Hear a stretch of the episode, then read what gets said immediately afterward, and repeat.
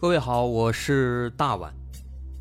我们的《绝密档案》在喜马拉雅已经陪大家走过了一年多的时间，一年多的时间，我们更新了一百多期节目，在这一百多期的内容里，我们讲述了各种各样的怪奇事件。那在今后呢，我们也想尝试去做更多的其他类型的内容，比如一些自然怪象，比如有一些名人的黑幕。或者说是黑帮的发迹史，亦或是各种悬疑大案，以及更多的其他题材的探索。针对这些内容，目前我们也已经有了一个大概的规划。我们将会把这些内容做一个大概的整合，放在之后我们即将推出的一个新的专辑当中。这个专辑的名字暂定叫做《绝密档案：深夜调查局两百家尘封的未解之谜》当中。需要说的是，这个新专辑我们决定在喜马拉雅作为会员节目进行独家播出，总计有两百多集的内容。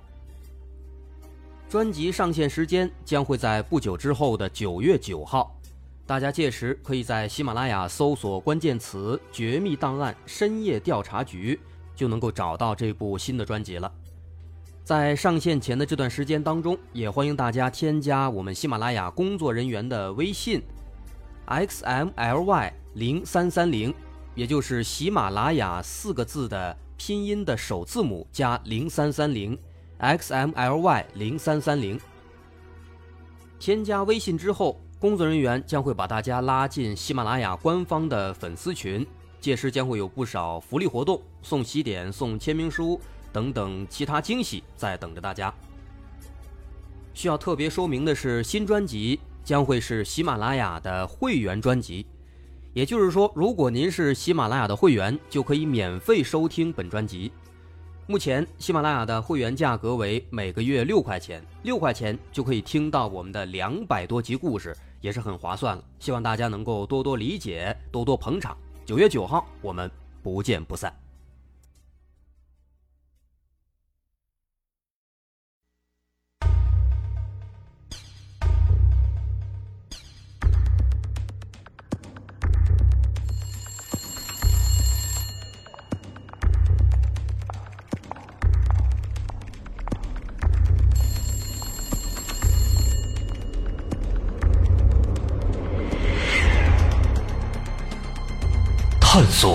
事实真相，搜寻幕后真凶。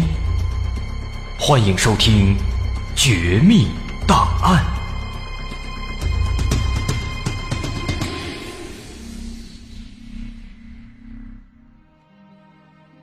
欢迎收听今天的《绝密档案》，我是大碗。今天咱们要说的，这是一起发生在日本的案子。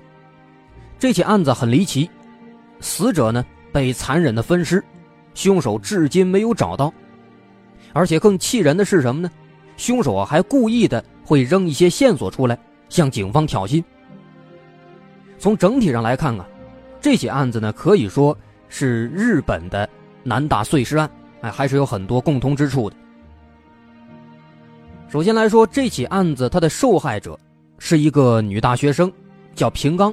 当时只有十九岁，啊，这个咱们说的那个南大案，刁爱青也是大学生，当时也是十九岁。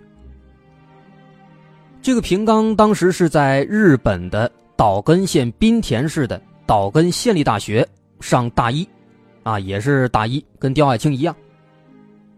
然后这个平冈啊，他是一个很优秀的孩子，啊，在学校里边呢成绩不错，老师们都很喜欢。他呢在校外啊也是。很努力，在外面找了两份临时工，打两份工，减轻家里边的负担。在二零零九年十月二十六号这天的晚上，平刚他从刚打工的饭店下班回来，不久以后就失踪了。哎，这是他失踪的时间。后来呢，在十一天之后，也就是零九年的十一月六号这一天，平刚的尸体在离这个滨田市很远的一座山上。被他的父亲发现了。这座山的名叫卧龙山，它是属于广岛县的，啊，一个岛根县，一广岛县，说明这个距离还是挺远的。当时这个尸体是在山顶上发现的，而且凶手非常残忍，把平刚的这个头、身体和四肢全部都给切断了、分尸了，甚至说呢还把肚子给割开了，把里边的内脏还有他的乳房都给割下来拿走了。总之，当时尸体这个样子是惨不忍睹。他父亲当时看见的时候，当场直接吓哭了。那么，警方在得到这个消息之后啊，他们就迅速赶到现场。但是呢，当时警方把这整个山头啊都给搜了一遍，找了一遍，都没有发现什么线索。没办法了，警方后来只能是开始挨家挨户展开了一个大规模的排查，希望呢能够找到一些目击者，能够有一些线索。那么首先呢，咱们看这起案子，先来看一看平刚他失踪的地点。前面说了，他是在。十月二十六号的晚上下班之后失踪的。那么他这个上班的地方，就是他打工的地方，在哪儿呢？在滨田市的市中心。市中心呢有一个购物中心，这里边有一个饮食店。哎，他在这儿打工。从这家这个饮食店的监控上边能够看出来，平刚呢在二十六号的晚上是在九点十五分离开的。不过呢，他在离开之后去了哪儿？哎，这个就没人知道了。一般来说，按照平刚的习惯呢，他在这儿九点多下班之后，会再去另一家这个打工的店里边去工作一段时间，或者呢直接回这个学校宿舍。不过后来通过警方的调查走访，哎，得知当天晚上平刚在这下班之后呢，没有去另一家店里边，没有去那边打工。那么这么说的话，按照平刚他平时的习惯来说。他在九点十五分离开这个店里以后啊，应该是直接回宿舍。那么从他打工的地方回宿舍的话呢，平刚一般会向南一直走，哎，沿着这个住宅区和山区的小路，慢慢的走回宿舍。这条路呢，是距离他们的宿舍最短、最近的一条路，而且呢，他也经常的走这条路。不过这条路啊，虽然说是近。但是呢，也有很明显的缺点。平刚的一个男同学，哎，在被询问的时候就说了，他说平刚经常走这条小路，这条小路啊，灯光又暗，又很少有人走，荒无人烟，还弯弯曲曲的，很危险。我自己晚上走的时候都感到很恐怖。那么，既然说这条路它是比较危险的，那么平刚他有没有可能是在这条路上遇害的呢？警方对这条路上的一些商店和住户啊进行了排查，结果呢，没有人在当天晚上九点多的时候看到过这个平刚，而且当天晚上呢，这条路上也没有发生什么奇怪的事情，没有什么奇怪的声音。也就是说，平刚在当天晚上很可能他是没有走这条路的。既然说他没有走这条路，那么他有没有可能再走别的路呢？啊，的确是有这种可能。而且呢，回他的这个宿舍也不是只有这一条路。在平刚打工的这个饮食店附近，有一个公交站，从店里走出来到这公交站，大概需要走十五分钟，不远。在这公交站啊，有一趟车可以直达平刚要去的那个县立大学宿舍。所以说呢，平刚他除了走那条小路之外啊，也有可能会来坐公交。那么这趟公交，它的最后一趟车是什么时候呢？是晚上的九点四十五分。那么平刚根据监控录像能够知道，他是九点十五分离开的。他走到车站前面说了，大概需要十五分钟。也就是说呢，如果九点十五分出门之后直接去公交站的话，大概是在九点半的时候会到这个站牌这。然后呢，警方他根据这个时间的推断啊。就查了一下，从九点半到九点四十五，在这经过的所有公交车的监控，啊，结果呢，还是没发现平刚。那么也就是说啊，平刚在当天晚上，他没有走小路，也没有坐公交。那么除了这两种办法，他还有没有可能有其他的回宿舍的方式呢？也的确是有，那就是打车。当然，打车平刚是很少打车的。不过呢，还是可以查一查。后来警方就查了查当天晚上在九点半左右所有在这儿经过的出租车，结果呢，司机都说没有遇到平刚这个人。那么这个时候，警方就推测了，既然说平刚他没有按照往常的路线回宿舍，没有坐公交，也没打车，那么他就很有可能是在从下班到去车站的这十五分钟的时间里被人劫持的，也就是在九点十五到九点半这十五分钟之间。而且后来有一个目击者提供的线索。也的确是符合这个推测的。在平冈打工的这个饮食店附近呢，有一个建筑工地。在当天晚上九点半左右的时候，这工地里边有一个保安员，他曾经看到了有一个跟平冈非常相似的女生路过。当时那个女生呢，正在往这个公交站的方向走。那么，如果说保安员看到的真的是平冈的话，这也就表示平冈。他是在九点半左右还没有走到公交站，但是快到公交站的时候被人劫持遇害的。那么以上呢，这就是在发现尸体之前，警方做出的一个大概的调查和推测。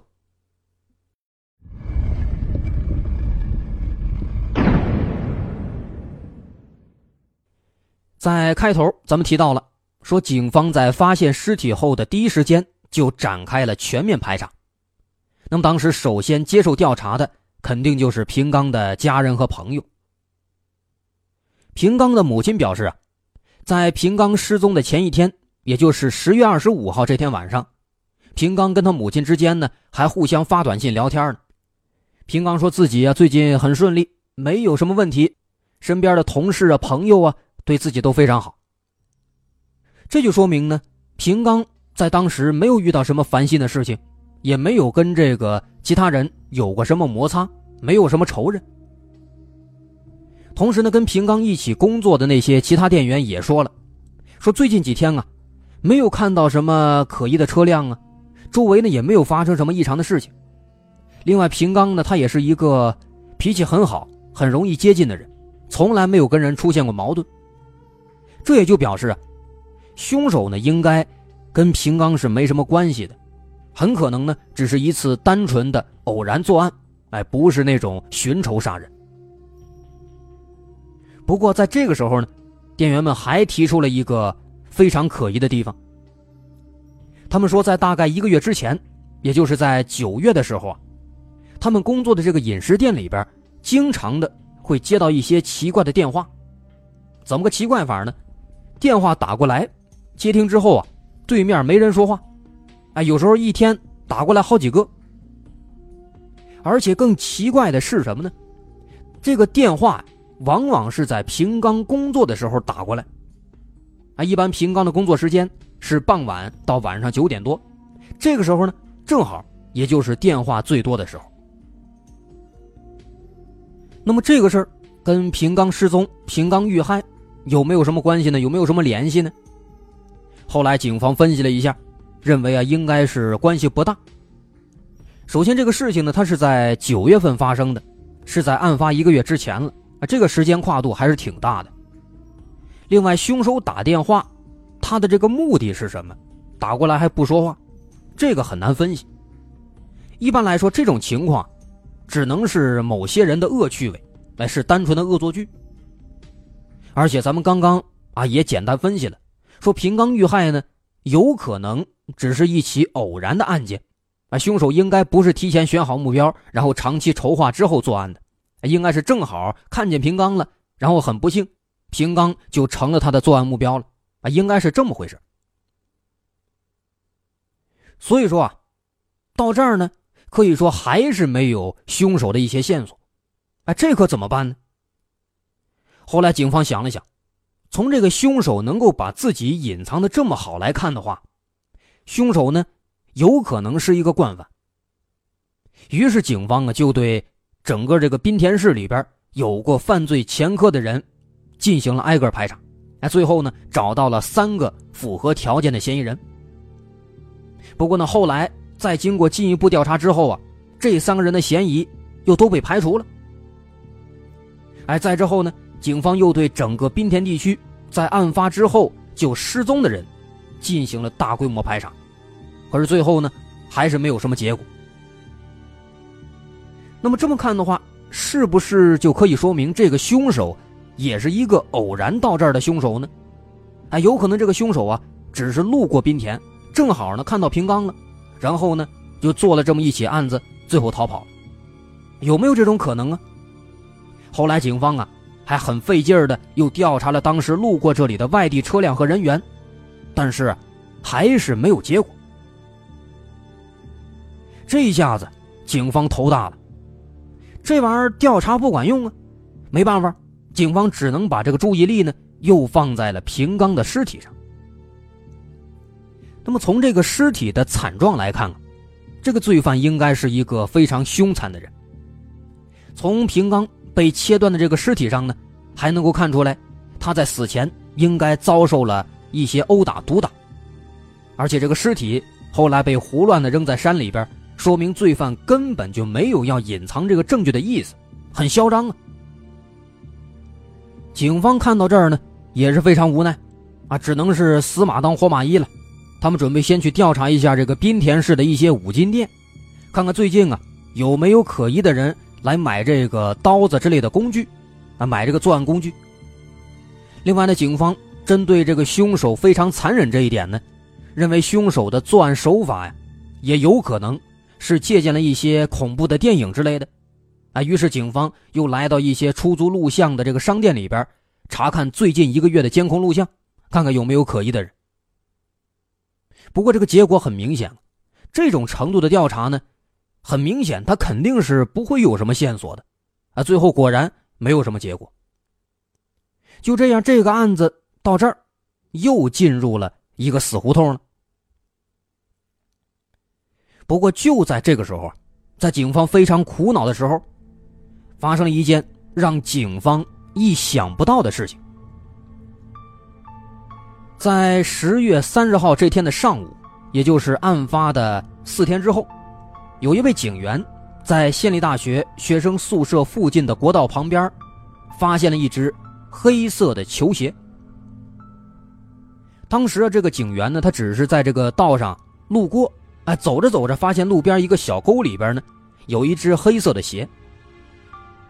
如果说啊是一般人啊，咱们普通人路过看到有一个鞋，可能咱们不会想什么，啊，顶多也就是纳闷到底是谁呀，这么没素质，随地扔垃圾。可是这个人就不一样了，他毕竟是一个警员，当时看到这个鞋，因为这两天呢正好发生了这个平刚的案子，所以他立马。就把这个事儿想起来了，因为根据人们的描述，平刚在失踪当天身上穿的，就是黑白连衣裙和黑色的球鞋，而且呢，发现这个鞋的地方就在平刚每天的必经之路上。啊，后来经过辨认，这也确实就是平刚的鞋子。那么这个时候啊，啊，有的朋友可能就好奇了。啊，心想不就是发现了一只鞋子吗？这怎么会是一件让警方都意想不到的事情呢？呀，的确，发现这个鞋子没问题，没毛病。但是问题是什么呢？问题在哪儿呢？问题是在前几天啊，警方刚刚查了这个地方，当时这里并没有这只鞋子。这就说明，这只鞋子是在最近被人故意放在这儿的。谁放的，很有可能就是凶手放的。而且啊，附近有这个居民也反映，说在前一天早晨，也就是十月二十九号的早晨，有人看见有一辆深色轿车，正好就停在这个地方，啊，停在这个发现鞋子的地方。这也就可以说，这只鞋子很有可能就是那辆车里的人放在这儿的。那么这个人是谁？有可能是凶手，或者是凶手的同伙。那么他们这么做的目的是什么呢？警方猜测，要么是故意的扰乱警方的思路，要么就是向警方挑衅。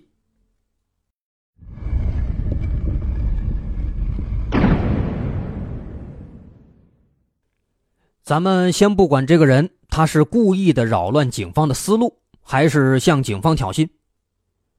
最起码说这只鞋子的出现，他给警方进一步调查，终于是提供了一个线索，那就是人们发现的那辆深色轿车。啊，只不过很遗憾，那辆轿车的车牌号是什么，人们都没有注意过。于是警方呢就开始在平冈每天经过的这个路线附近，以及发现尸体的那个山区里边，开始寻找有关这辆车的线索。后来，在经过了半个月的调查之后，在二零零九年十一月十二号，一位居住在县立大学附近的居民向警方提供了一个消息。他说，在这之前，经常的看到有一辆深色的轿车，速度非常快的，在公路上开过去。但是呢，自从平刚失踪之后，好像啊就没有再看到过这辆车了。但是呢，很不幸。他也没有注意过这辆车的车牌号，啊，这也可以理解，毕竟如果说换成咱们，咱们也不会没事的去看人车牌号。那么这个人呢，正好他们家呢是住在这个县立大学附近，他家的这个家门口正好就冲着这个县立大学门前的这条国道，所以说公路上有什么情况，他看得很清楚。他说大概从这个三四个月以前吧。他每周都能够看到这辆车在这快速经过，基本上每周光他自己就能够看到两次，啊，另外可能还有很多他没看到的时候。而且这辆车的速度也非常快，而且基本上每一次都是往这个大学的方向，哎，往那边开。另外奇怪的是什么呢？这辆车，他每次开过来，哎，每次经过的时候，几乎都是在晚上的。九点半左右，这个时间就很可疑了。为什么呢？因为这个时间正好就是平刚下班回家的时间。一般这个时候，平刚要么是正在路上走呢，要么是刚刚走到公交站。而且最重要的一点，在平刚失踪之后啊，这辆车他就没有出现过了。那么咱们这么看的话。这好像啊，又不是一起偶然的案子了，好像是一个经过长期的观察、蹲点、计划之后开始实施的案子。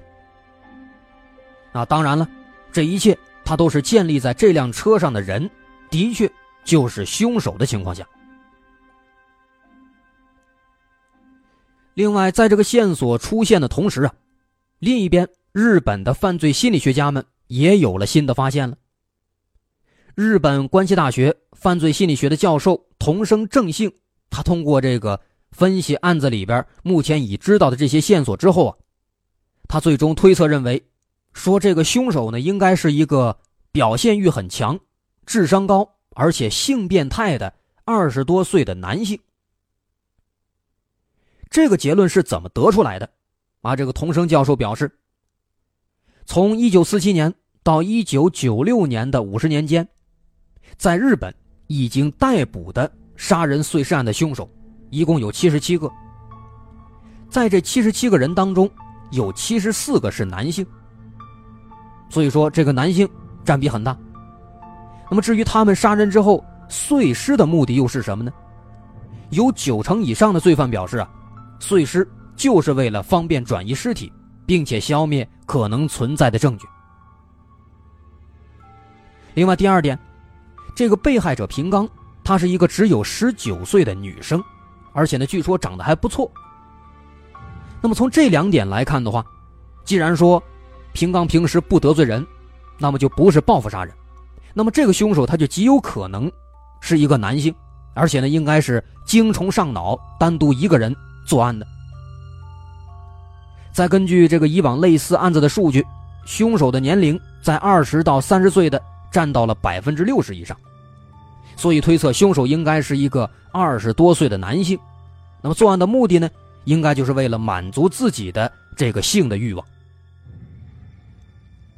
再者，从凶手他高调的杀人、分尸、抛尸，再到故意扔下一只鞋子，再到自始至终隐藏的都非常好。从这几点可以看出来，凶手呢应该是一个智商比较高，而且自我表现欲望很强的人，什么都不怕。另外，警方还发现，在平刚的尸体的脸上和大腿上，有一些像是那个手套碾压或者按摩过的痕迹。这说明凶手是戴着手套犯罪的。还有这个平刚的腹部被刀子割开，内脏几乎全部都被取走，不知去向，而且乳房也被割下来。这说明凶手啊，应该是一个性变态，哎，跟咱们之前说过的雨夜屠夫。还有那个割奶杀手罗树标，应该是差不多的。在最后呢，尸体的腹部表面上，还有这个阴道，都有明显的被火烧过的痕迹。这一点也可以说明凶手是个变态，同时呢，也可以认为凶手这么做，他是为了消除证据，来烧掉一些这个唾液呀、精液呀等等等等。那么，同时这些现象。也表明这个凶手他肯定是一个惯犯，要不然不可能有这么丰富的经验。那么现在，警方知道了，凶手应该是一个二十几岁、很聪明、表现欲很强、还很变态的男性，还知道凶手啊可能有一个深色轿车，并且这个车啊很有可能经常在晚上九点多的时候来到这个滨田市的。县立大学附近。那么知道这些之后啊，其实下一步只需要去查一查最近这几个月有哪些深色的车经常在九点多来到大学附近，然后筛选出来其中的二十多岁的男性，基本上这个案子呢也就可以破了。但是说这起案子邪门的是什么？当时警方就是按照这个条件查了很长时间。但是始终都没有什么结果，没有符合条件的人。那当然了，工作量大是一个方面，另一方面呢，也有可能是我们的这些线索当中，很有可能在哪一个环节上啊出了问题了。至于说问题在哪儿，我们不知道，日本的警方也还没有检查出来。所以说，目前来说，这起案子呢，应该是还没破的啊，也还没有后续。如果说以后这起案子有了后续了，哎，我们再会继续的再介绍给大家。好，今天这起案子咱们就说到这儿。我是大碗，如果您喜欢我们的节目，欢迎关注我们的微信公众号，在微信搜索“大碗说故事”就能找到了。咱们有什么重要的节目资料或者节目信息，都会在微信里面第一时间会发布出来。好，今天咱们就先到这儿，我们。下期再见。